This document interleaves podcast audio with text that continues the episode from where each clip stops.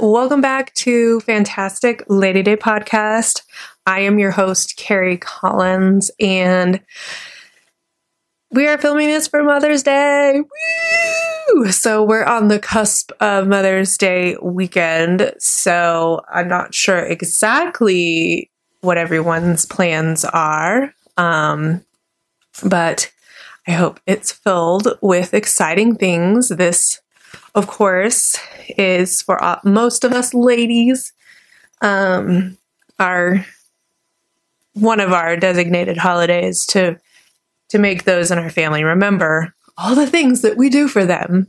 Um, and uh, it's it's an interesting time for women, and I think I definitely want to dedicate a whole episode to to that stuff. But um, but yeah, uh, never thought I would have to live in a world where uh, women have to be defined, but here we are. We are in a new age, we are in a new time. I personally don't understand a lot of things, but I'm willing to learn anyway. That's a whole, I digress. um, but yeah, um, I actually um, am very, very fortunate. Well, it's kind of a bittersweet. Um, and not to get into anybody's personal business, but I am really, really happy um, that my mom is here living with us. Um, I love my mom. I love my mom. Um, I have a really, really good relationship with her. And especially once I started having her grandbabies. um, I definitely have needed her to really help and step in, you know, specifically too, because I have a husband who's in the military. So if anybody who's a military spouse or knows anybody in the military, you know that they're kind of like in and out of things and their commitment um, to their job can be um, a little what's the word? Disturbing to the family dynamic. So having my mom step in and be a huge part of my family unit is is a big deal for me. Um, honestly with my mental health issues and things like that i don't think that i could have been able to keep these kids alive. Not to sound dramatic but um, anyway, let's go ahead and get into this episode with our uh, opening clip. We're going to open it up with a another fantastic lady. Um, so let's go ahead and get into this. Whoops. All right, here we go. I don't want to be a person I want to be one of them gargoyles that sits on top of a building. I think I could do it.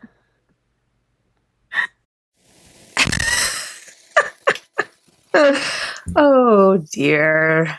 Oh dear, oh dear. Again, the internet gives us beautiful, beautiful things to kind of get started into. Um, actually, I don't have any plans as of right now. So it's I try to film like a week ahead of time. So I don't really have any plans for Mother's Day yet. Um, typically, like my daughter and my husband will like get flowers and, and they'll do special stuff like that. Um, so we'll see. With my mom being here, um, I'm not sure what we're going to do. We might do something special. We might either, we might go out for lunch or dinner or something. I don't know.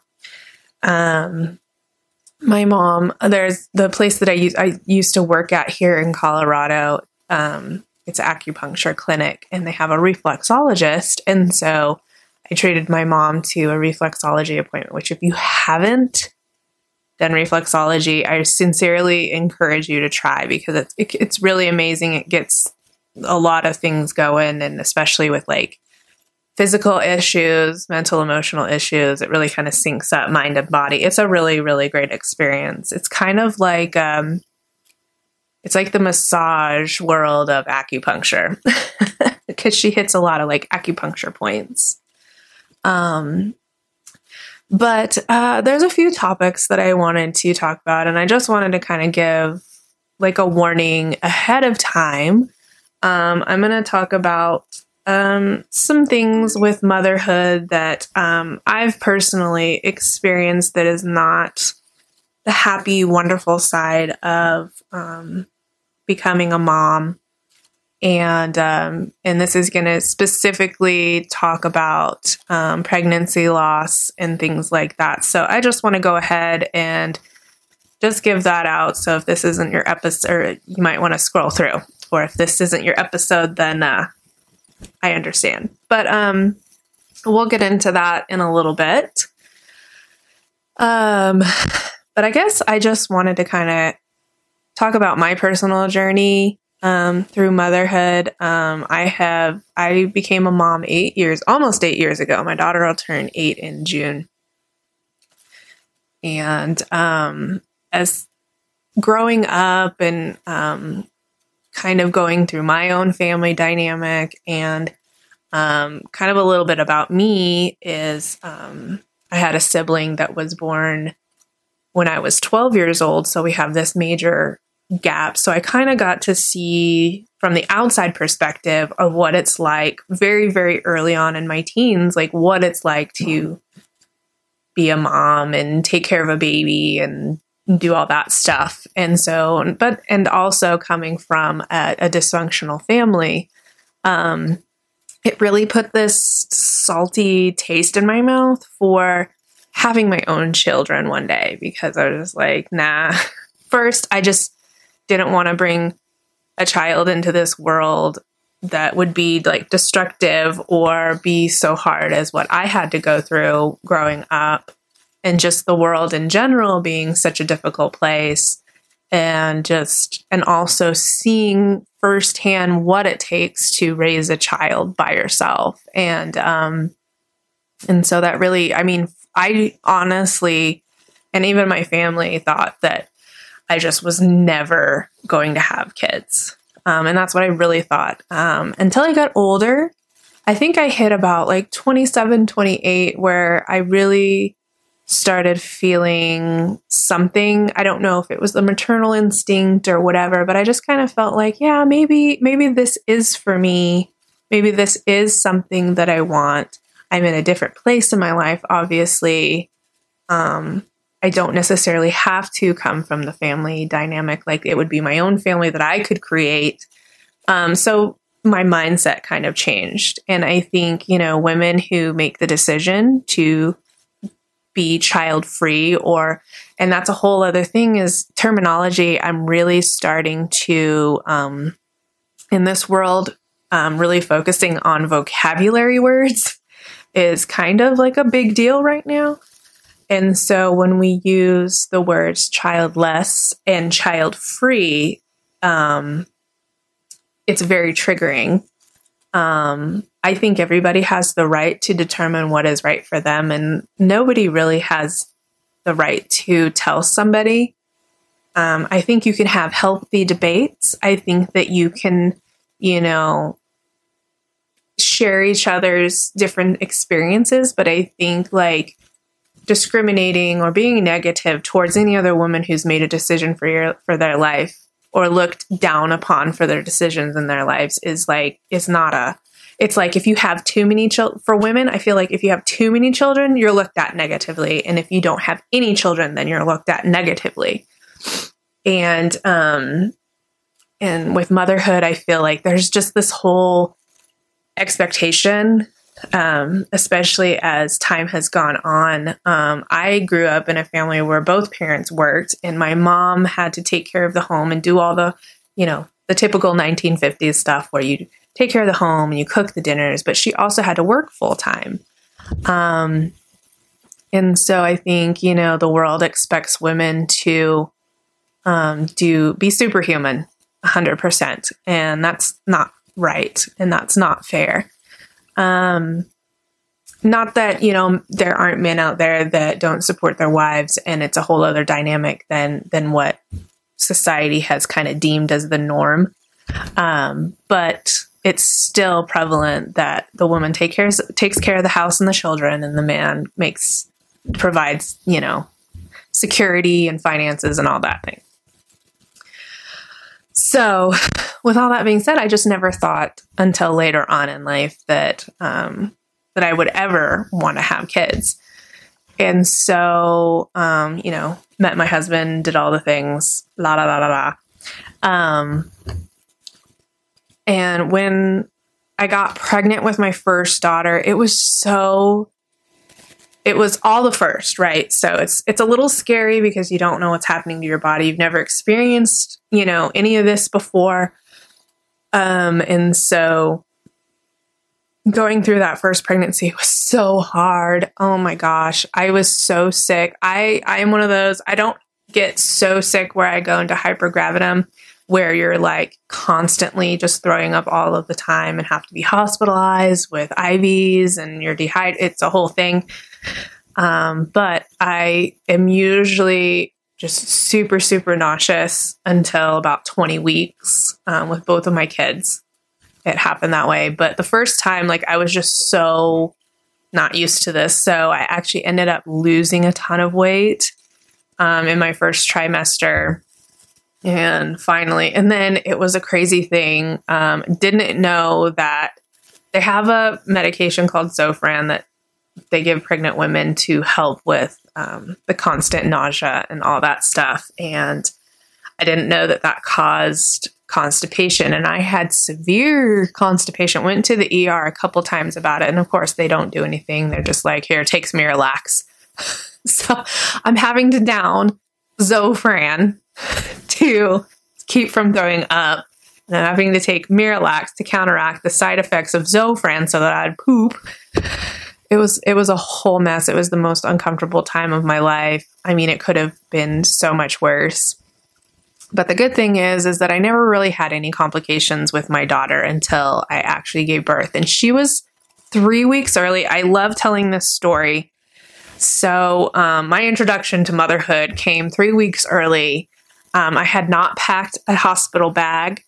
Um, I had a whole plan of my mom being here to help us out. She was going to come and help us get ready and clean the house and and all this stuff and get the, ready for the baby to come. Well, that went out the window. Um, uh, it happened in the middle of the night. I went to bed, whatever, everything was fine. I hadn't felt anything. And in the middle of the night, I just, all of a sudden, I just felt like I peed myself. And so I was like, oh no. Well, it wasn't unusual for me to pee myself because obviously, if you've been pregnant, there is a baby sitting on your bladder. So losing bowel control and, and bladder control is, let's just face it, it's part of the game. Um, so anyway, um, so I get up, go to the bathroom, whatever. I go lay back down, and maybe 10, 15 minutes later, it happens again. And I was like, well, okay. It's starting to trigger me a little bit. And I was like, okay, well, maybe this is just a fluke. And then go back to bed. It happens again. And I was like, okay, like I am legit peeing myself. And you already probably, if you've had babies, you already probably know where this is going. And then, so the third time I came back and laid in the bed I started feeling like cramps and things. And I was like, "Oh, okay. Well, that's yeah, that's definitely that's definitely alarming." Um, it was really alarming, and so I started freaking out. And I woke. Finally, I woke up my husband. So this all started probably about two thirty, two two thirty in the morning, and I woke up my husband, and the cramps just kept intensifying. Still, not even on my brain that this could be labor again, it was my first pregnancy. I have no idea. I have no scope of anything. Like I have nothing to to retrieve any sort of experience from. And so um so I I woke up my husband and I was just like, I'm really, it's really starting to hurt. So he called the nurses line at the hospital that we were going to deliver at. And by that by the time he was talking to the nurse like i was definitely in pain. And so he was describing everything that was happening. And so she said well just go just go to the er you know she could be in labor blah blah blah. And um and so ipso facto everything just intensifies intensifies intensifies. And um every time i have a contraction which i still in the car wasn't thinking that this was contractions, even though the nurse was like, you know, telling things. I was already out of my body and hysterical because of the pain. And uh, by the time I think we got to the hospital, maybe like five, six in the morning, um, by the time they checked me in, had me on the table to do an examination, ER just immediately said, go up to labor and delivery. Um, and by the time they had me on the table and did a pelvic exam, they, I remember they were like, oh, we see your daughter's hair. And so I was already dilated, I think, to like an eight or a nine. and I we weren't ready and I immediately looked up at my husband and I just was like, "Are you ready to be a parent today?" And I think we were both just in shock because we still had 3 weeks left till my due date. And uh, we we had literally nothing but the phones, wallets, and clothes that we were wearing. That's all we brought to the hospital. And I was full hysterics um, by the time I, I was in the examination room. And um, they had to bring in a midwife to kind of like slap me around and get me together because I was just fully just like freaking out. And so she she kind of manhandled me a little bit, but she was okay. It was nice to have her in there because I gave birth in a military hospital, which I don't recommend. It's also a um, educational hospital, so there's like a hundred people in my room looking at my vagina. um, I think definitely having a baby is a very humbling experience. But by the time you have a baby, doing any sort of pelvic exam or anything of that nature is like so like I, I literally I was on display for like a hundred people to watch and experiment on. So um, having a pelvic exam in in with just me and a doctor is is perfectly fine. um, so anyway, and it was just a crazy experience. And they gave me the I forget what the drug is that they give you before the epidural, which doesn't do anything. Don't even waste your time with that. Don't pay the money to get that because it doesn't do anything other than make you feel like a drug addict. and I think I did like three pushes and she was out. They, um, I did have the start of high blood pressure and they were thinking that I was going to preeclampsia. Um, but I mean, I was already in labor. Like, there's nothing, like, I just need to get the baby out. Like, that's the only way to really relieve preeclampsia is to get the baby out. So, if you're, I mean, even if you're at, you know, 20 something weeks, and you're experiencing preeclampsia, they have to take the baby out. They that's literally the only way that it relieves. Well, it, it relieves in the mother.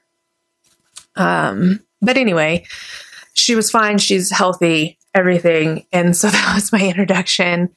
And it, I'm I'm kind of zooming through a lot of the details, but um, it was a very traumatic birth.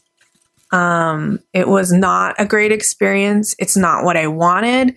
Um, it felt rushed. It felt, I, I, it felt like if my husband wasn't, wouldn't have been there, I, I would have felt just so completely unsafe.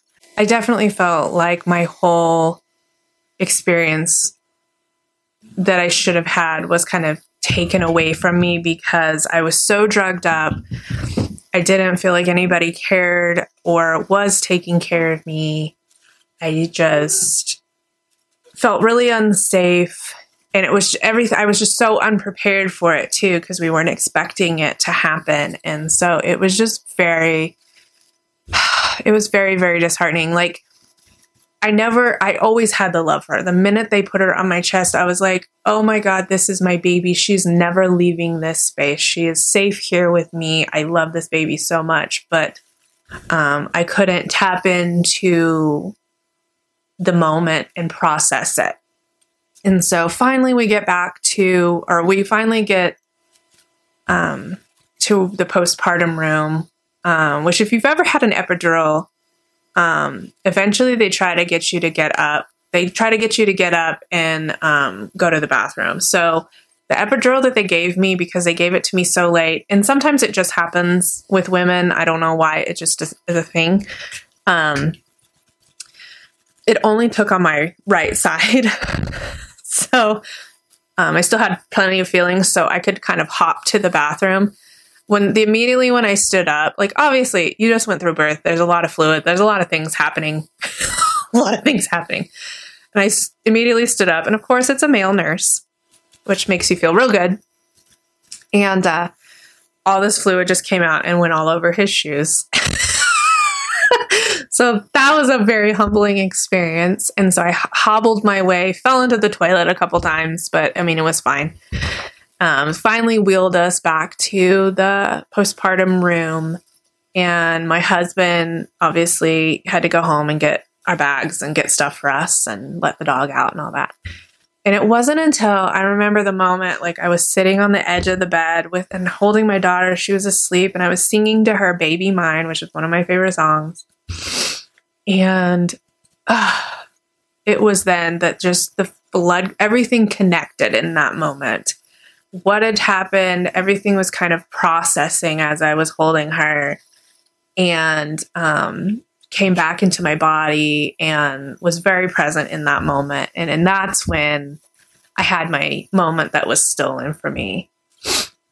Um, and yeah, but um, one of the things I really want to talk about is my journey becoming a parent, becoming a mom. Um, I don't think that my situation is a lot different than, uh, or what I've experienced and what I felt becoming a mom is a lot different than most people. But um, I think I do have a unique situation in the fact that we do have the military element, which changes the dynamic of your family a hundred percent.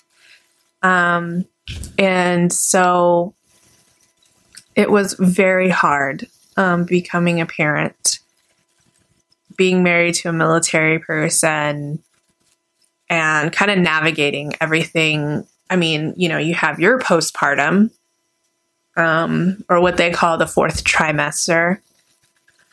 Um, shortly after I had my daughter, I now understand. I began feeling um, panic attacks.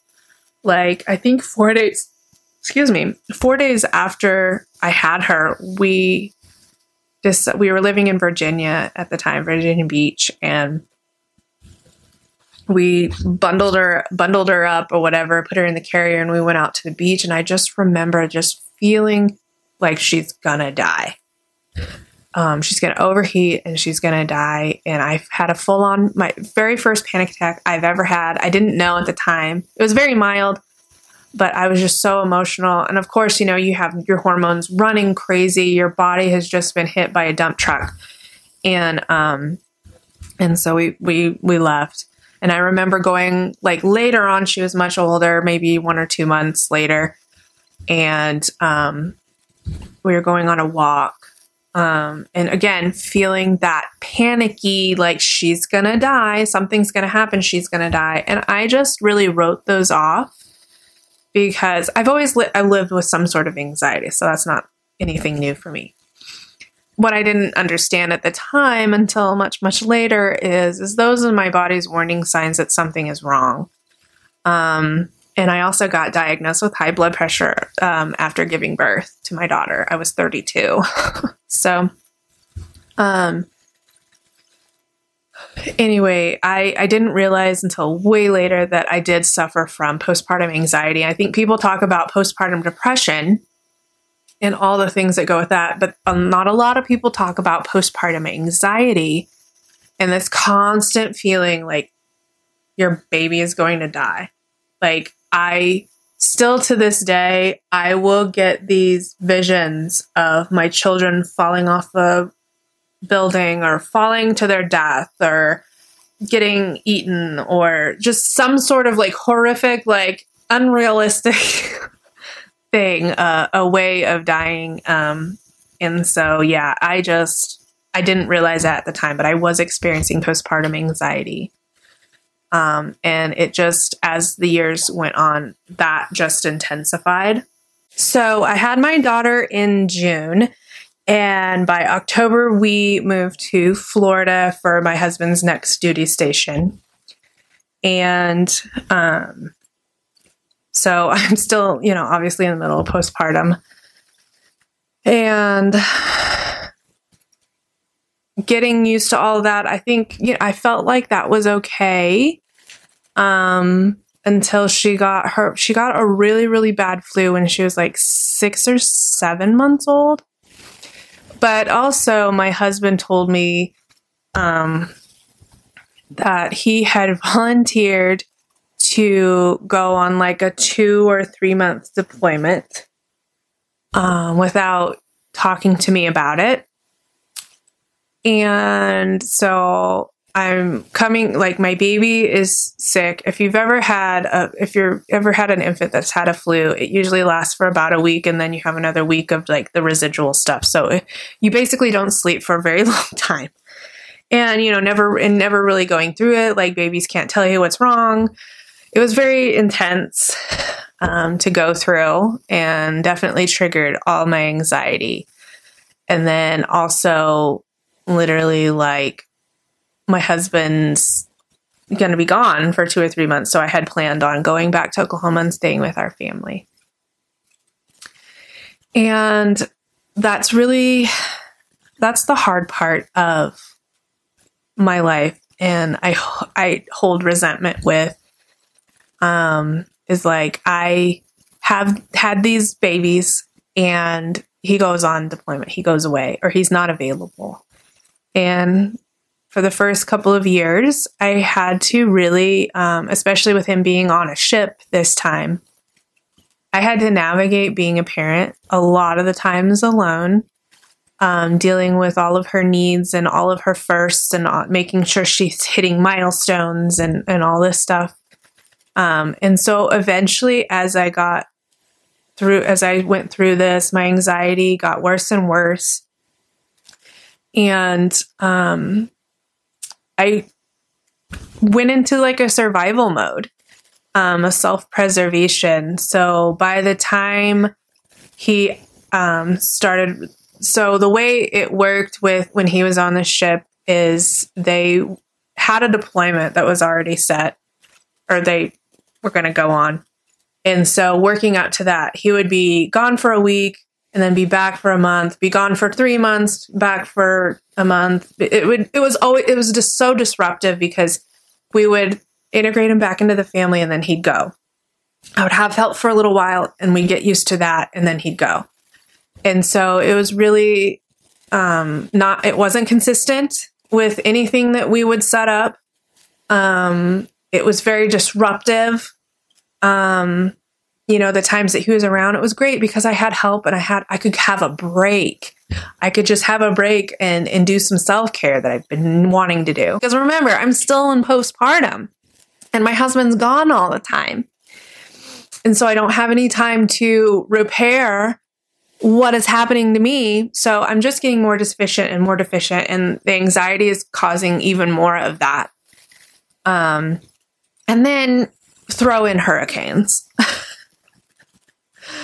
Throw in sicknesses, baby sicknesses, and throw in the hurricane that we've had to we had to escape two hurricanes. Haven't had hurricanes in a in a long time, and then we fucking move there, and there's two in two years, right? So of course that's my luck. Um, and so the hurricane sent me over the edge. The first hurricane, I ended up.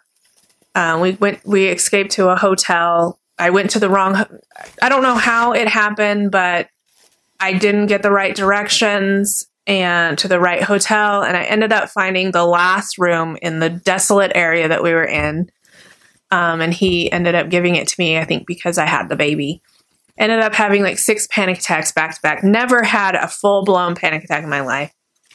Um, and so finally, you know, when my husband went on deployment, um, I was just like, I have to go because if there were hurricanes, all of the military members had to get on their ships and the ships had to go out to sea so that the, the hurricane wouldn't hit the ships and they would be able to do relief and all those kinds of things. So he wasn't even available during those times to help me in my panicky states.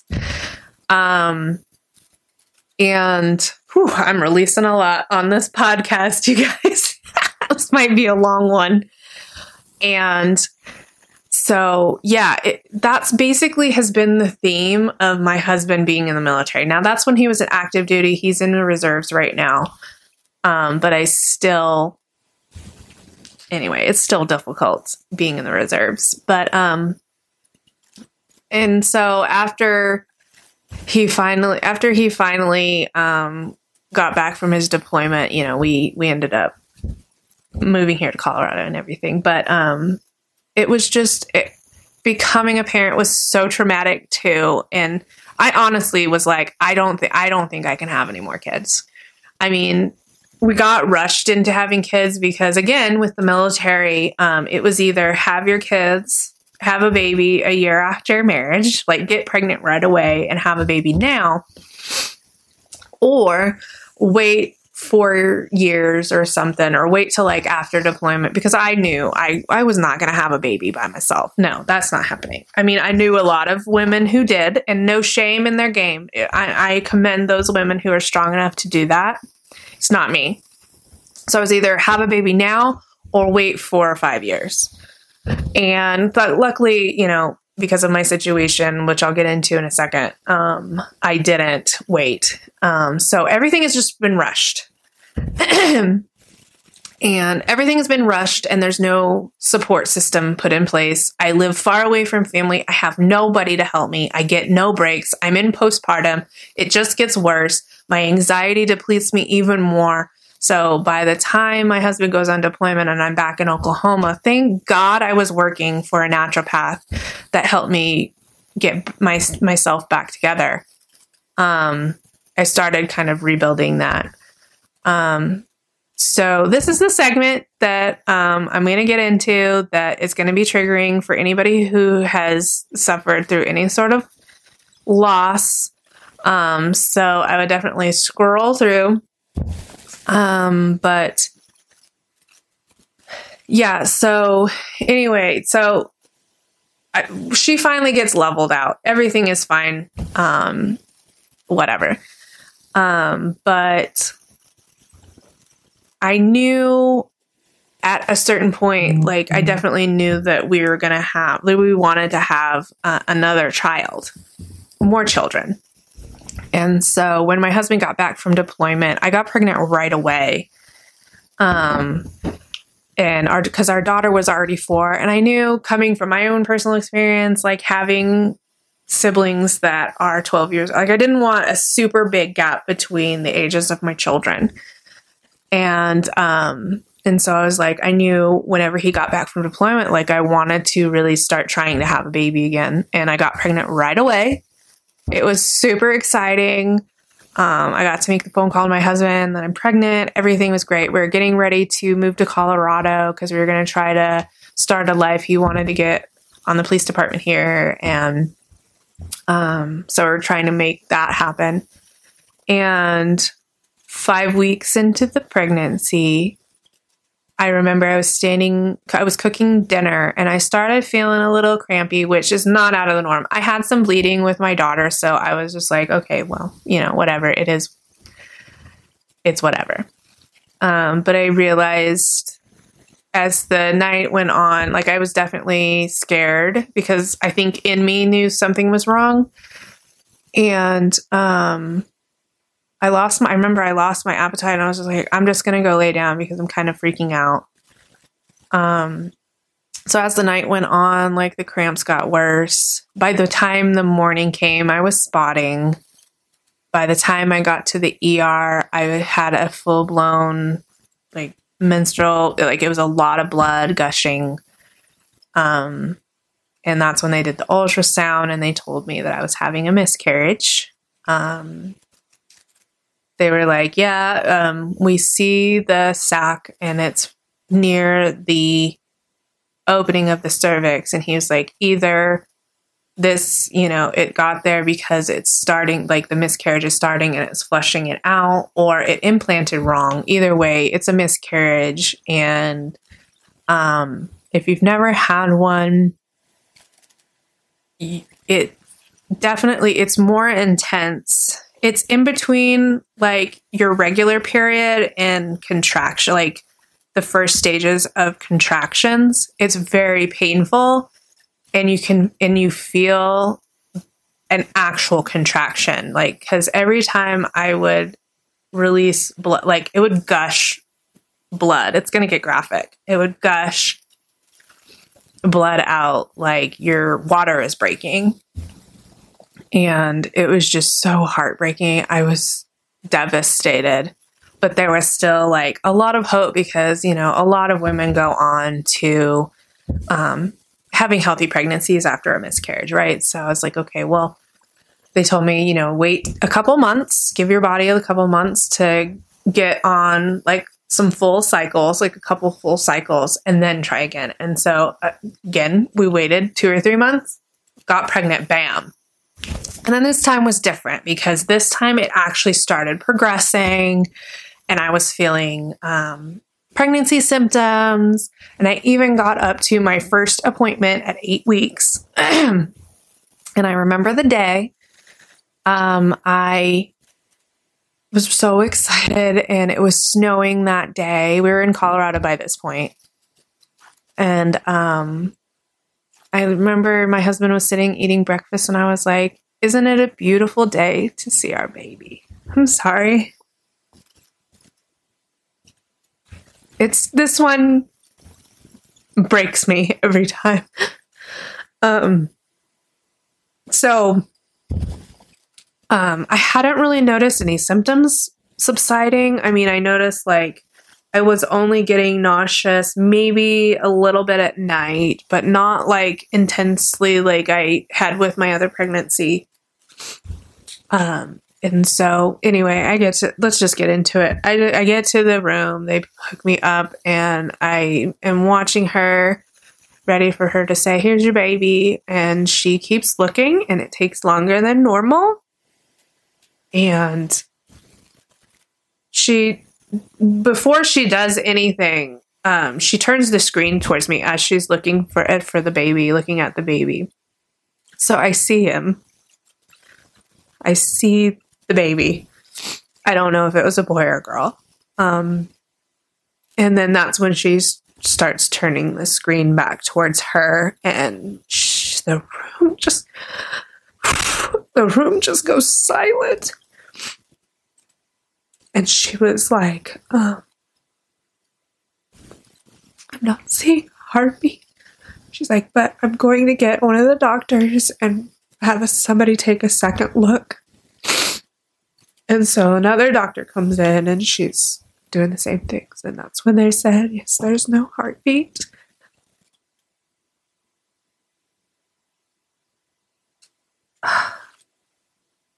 And um, that's when they start giving you options for either um, waiting it out and just letting your body naturally miscarry.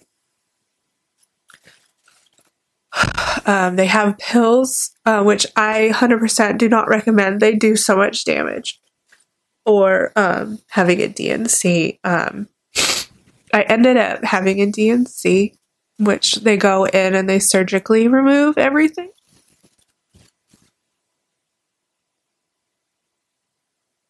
sorry. It's very.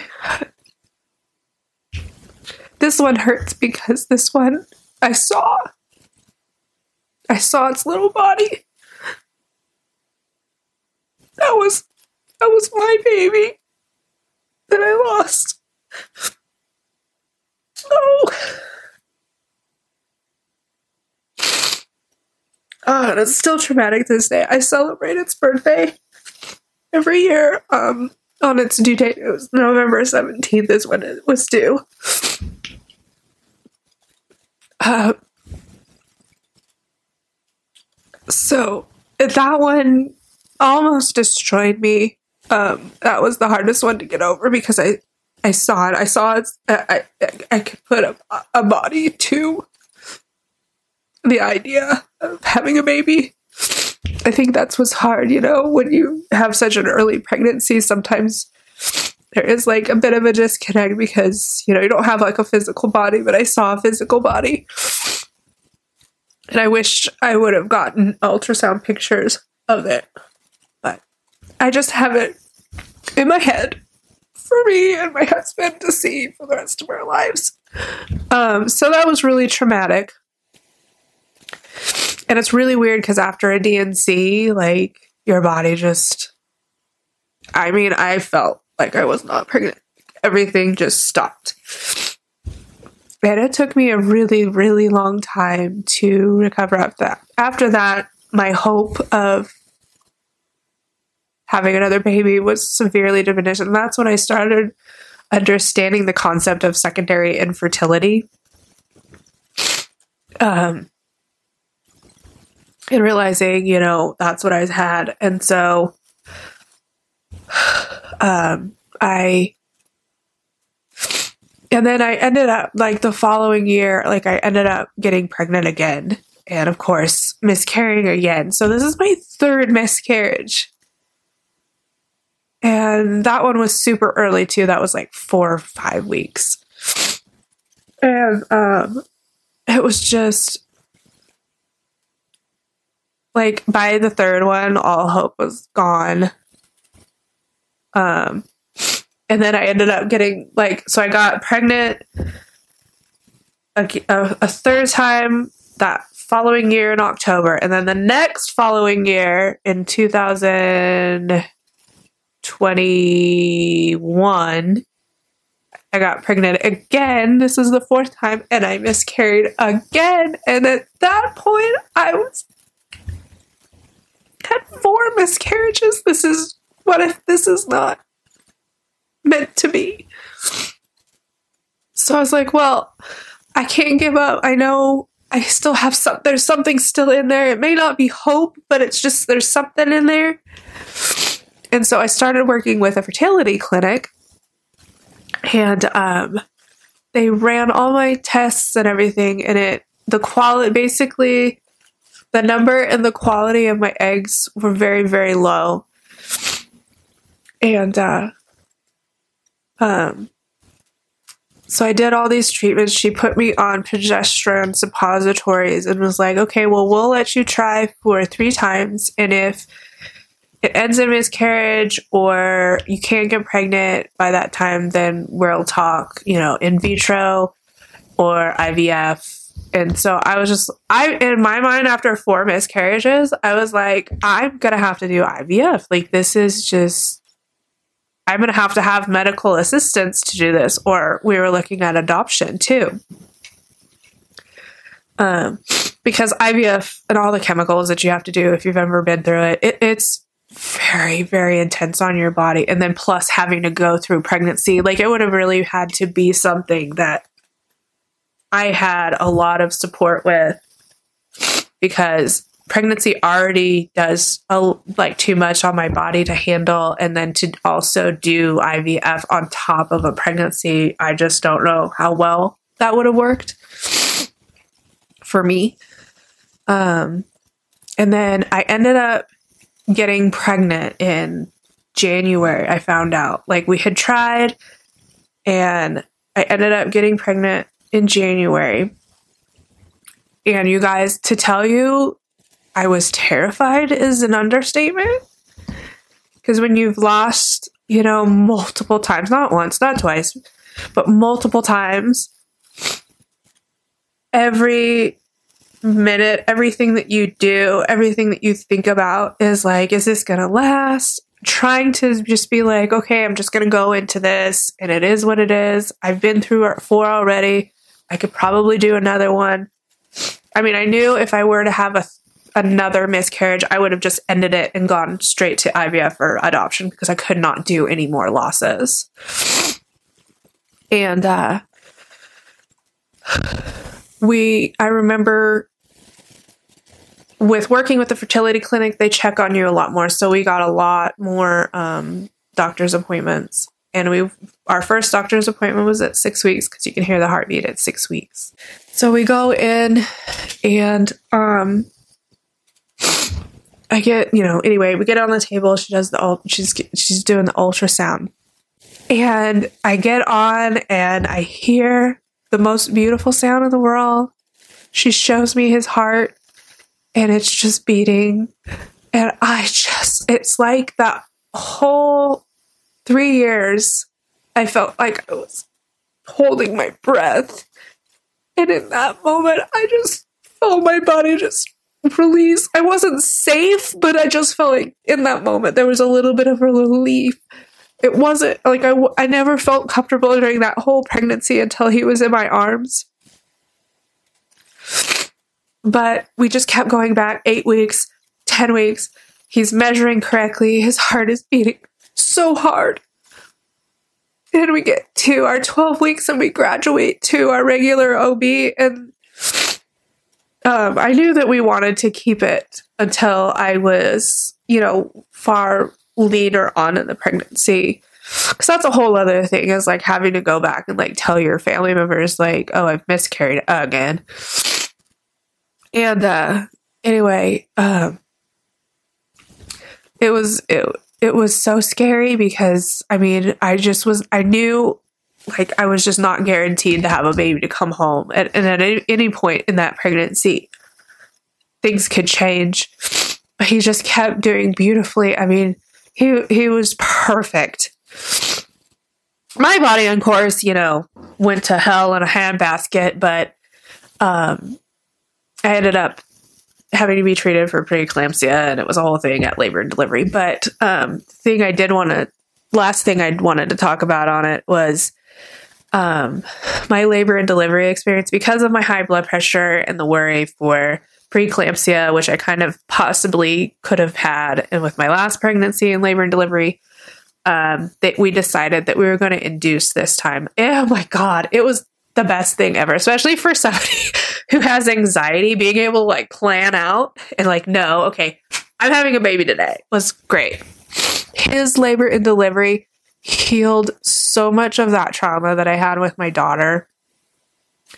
Um, I was so in control of things. They were even impressed with when it came to like the pushing time. They were just so impressed with my like energy and my just everything, just my power in that. And I, it, that's what it really was was me being able to like take back my power.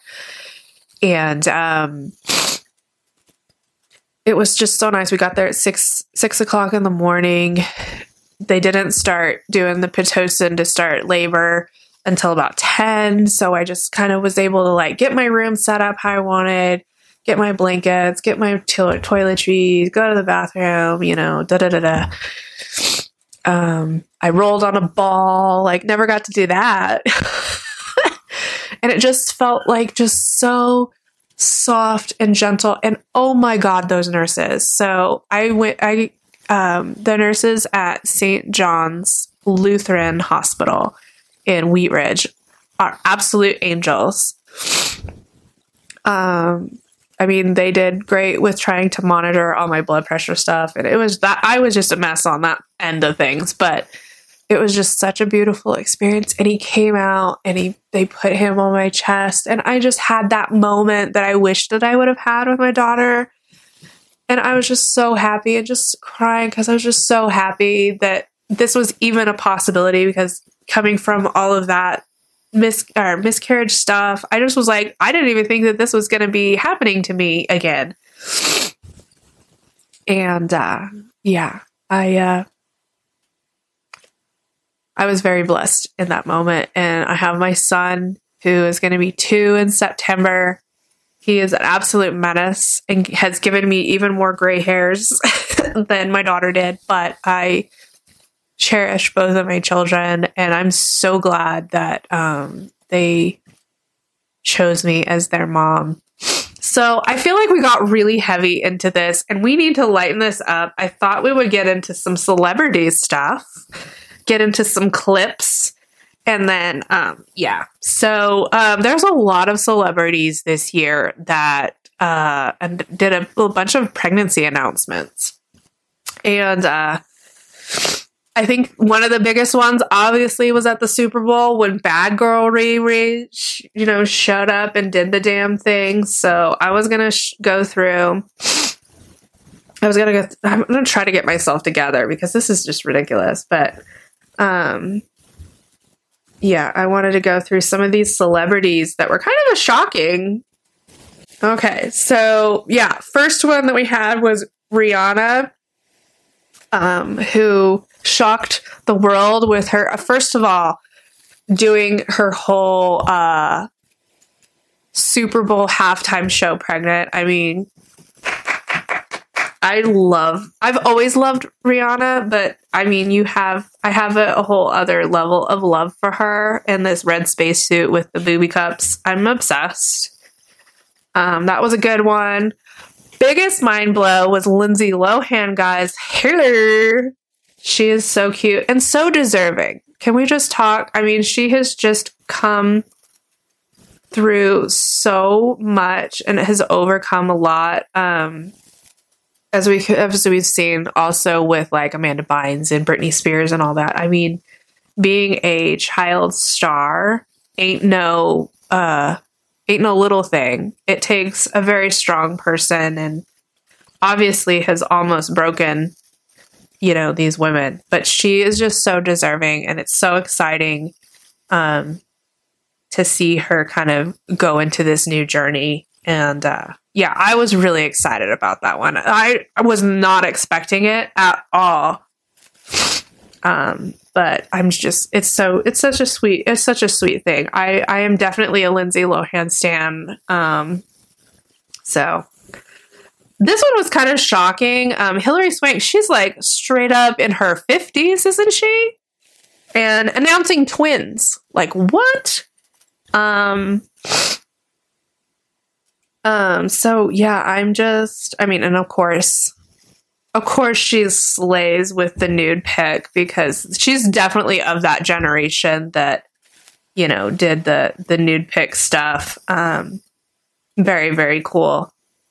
Um, and it's really inspiring, especially somebody like myself who has gone through the fertility struggles to see like I think Alanis Morissette had her third baby at like 45. So it's really sweet and, and very encouraging um, to see women in their older years, um, more mature years, um, being able to give birth and things like that. So, um, and I know that uh, Anne Hathaway had opened up about her fertility struggles too, which was really, really helpful because that was kind of in the middle of when I was having struggles.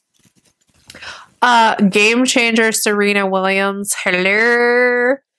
Gonna be such the cute mom. I'm very excited for this one. She debuted her bump at the Met Gala this past whatever it was.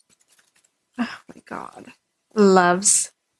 She's so pretty. Her and her sister Venus. So cute. Just loving on that baby bump. But um so that's really that's really really exciting too.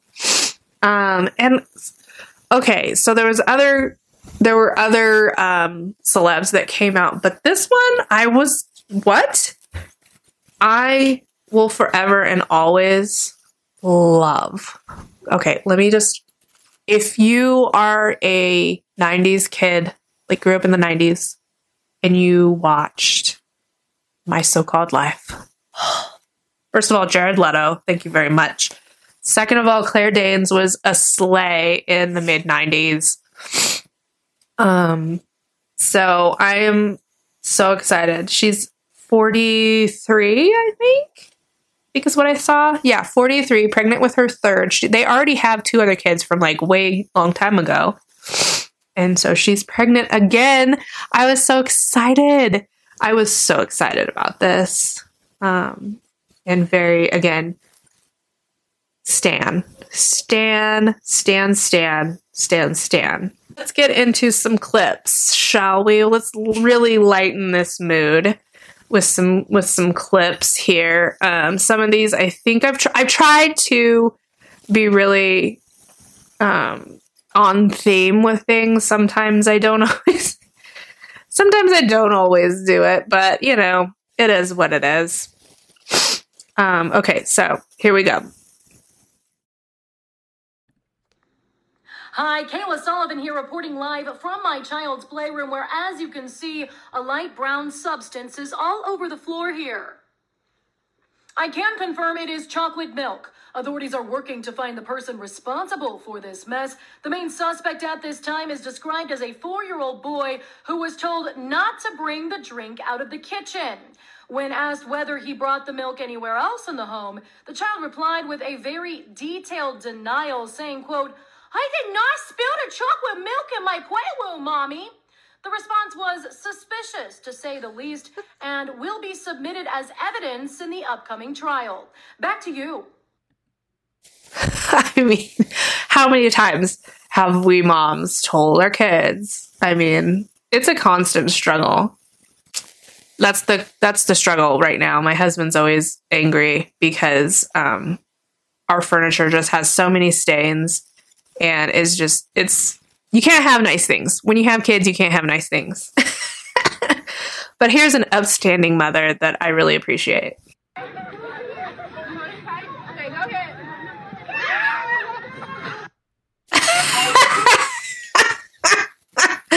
I love that one. Just she the last minute just freaked out. Good times. Um okay, here we go. More cute kids doing cute things. Nice. Who doesn't love farts? Fart jokes make the world go round. Oh lordy. Oh my god, this one. Oof. Oish. I'm your mom, and I think you're gonna be a girl. Go. Hi, I'm your dad. You're the who? Nah, nah, nah. Ain't no way, bro. Hey, bro. Your oh, straight up 12 year olds. 12 year old babies having babies. Not a good, not a good look. Not a good look. This one is another, is one of my personal favorites. Just, you know, a little get back at your kids later in life. You know, you always have to have that as a parent. You always have to know, like, one day you can get them back for raising hell in your life. So here we go. Hold on, hold on, hold on. I gotta pull over. Don't move. Don't move. Don't move. Don't move. Hold on, I'm pulling over. Oh, I feel really sorry for her though. Like, not gonna lie. Oh my gosh. All right. This one is a little bit more of an intense one. And I feel like this completely explains what I experience. So, This is my situation. I'm a mother of young children. I am often in a state of survival mode. I find myself rushing, late, and feeling behind with a lot of things. I am needed by many all at once, and there is only one of me. I am running on an empty tank much of the time. But I've also never loved so hard or so easily.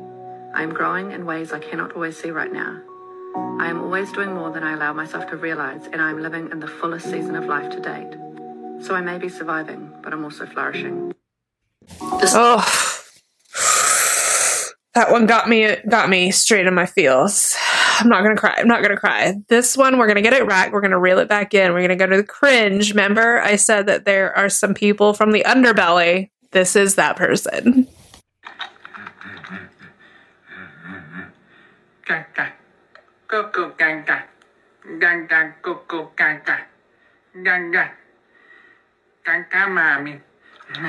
Mommy, gaga,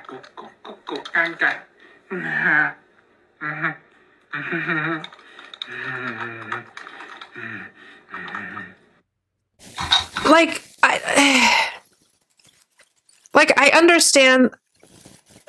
I'll, I'll say, let's just say, I understand the fetish and all that stuff, but why put it on the internet? Like, what process of hey, I need to film this for thousands and thousands of people to see? Ah, I just people amaze me. People amaze me in their thought process.